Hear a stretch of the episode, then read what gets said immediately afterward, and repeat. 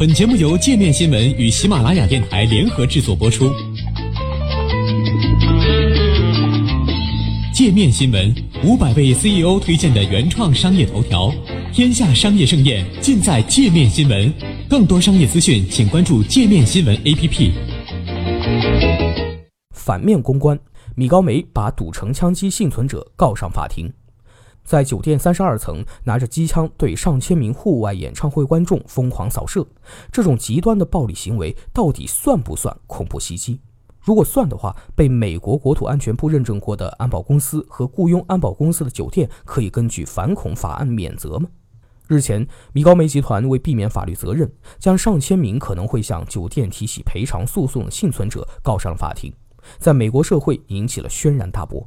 有法律专家认为。米高梅集团此举在法律技术层面来说很聪明，却可能会为公司带来一场公关灾难。事实确实如此，推特用户已发起了抵制米高梅的集体攻势，网民们还征求集到了一万个签名，呼吁太阳马戏团取消他们在米高梅旗下场所的所有演出。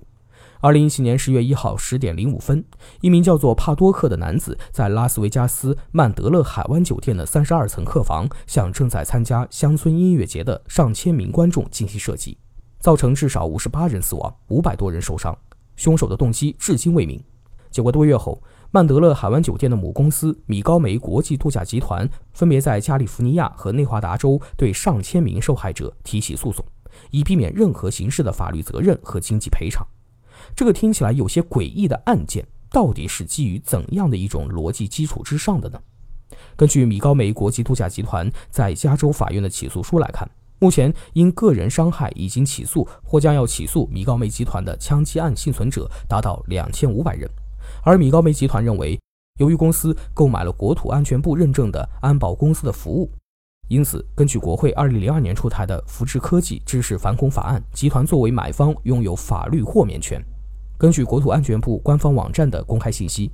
九幺幺之后，美国国内众多安保公司和反恐科技公司陷入巨大恐慌，他们担心公司不能抵御恐怖袭击带来的巨大法律赔偿风险。因此，在二零零二年，国会通过法案，旨在通过减少诉讼风险，给反恐科技的发展提供激励。这项法案的目的是确保法律风险不会直接威胁和遏制有效的反恐科技的开发，因为反恐科技的开发和应用可以挽救生命。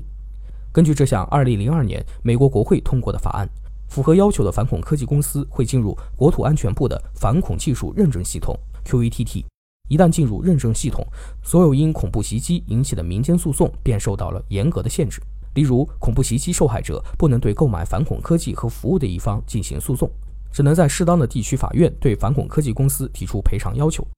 且最终赔偿数额不得高于反恐科技公司在反恐技术认证系统项目的保险上限。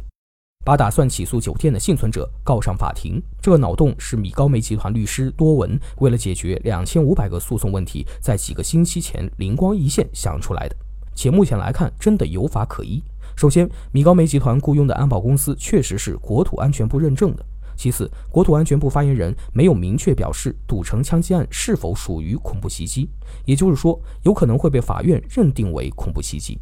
去年事件发生后，执法部门将其定性为大规模的枪击案，未发现与恐怖主义有关联。而一旦法院认定赌城枪击案为恐怖袭击，受到该联邦法律保护的将是安保公司和米高梅集团，而不是枪击受害者。米高梅集团发言人德尚表示，长年累月的诉讼和庭审对受害者、当地社区和那些需要治愈的人们来说是非常不利的。对于这样的言论，被代表的受害者和受害者律师们并不同意。律师艾格莱特表示：“我从来没有见过比这个更荒谬和粗暴的事。他们通过状告被害者来寻找更倾向于他们的法官，不道德到这个份上也太悲哀了。”丽莎是这场杀戮的幸存者之一，她身体上的伤口已经愈合，但远未走出情感和心理上的创伤。她说：“米高梅的行为让她反胃，就好像子弹朝着我的头射过来。”受害人律师克莱普尔则表示：“我们一致认为这是恐吓和欺凌枪击幸存者的伎俩。”幸存者们有权利通过诉讼程序寻求社会变革和相应赔偿。据警方记录显示当时帕多克的房间内有二十三件枪支包括可穿透警方防弹衣的重机枪。另据纽约时报披露的监控录像显示帕多克将这些武器运进房间前后整整花了一个星期的时间且多次和搬运装有枪支行李的工作人员轻松聊天。所以如果米高梅集团酒店的安保公司真的是国土安全部认证过的话那么这个认证系统的质量可能要重新的审视一下了。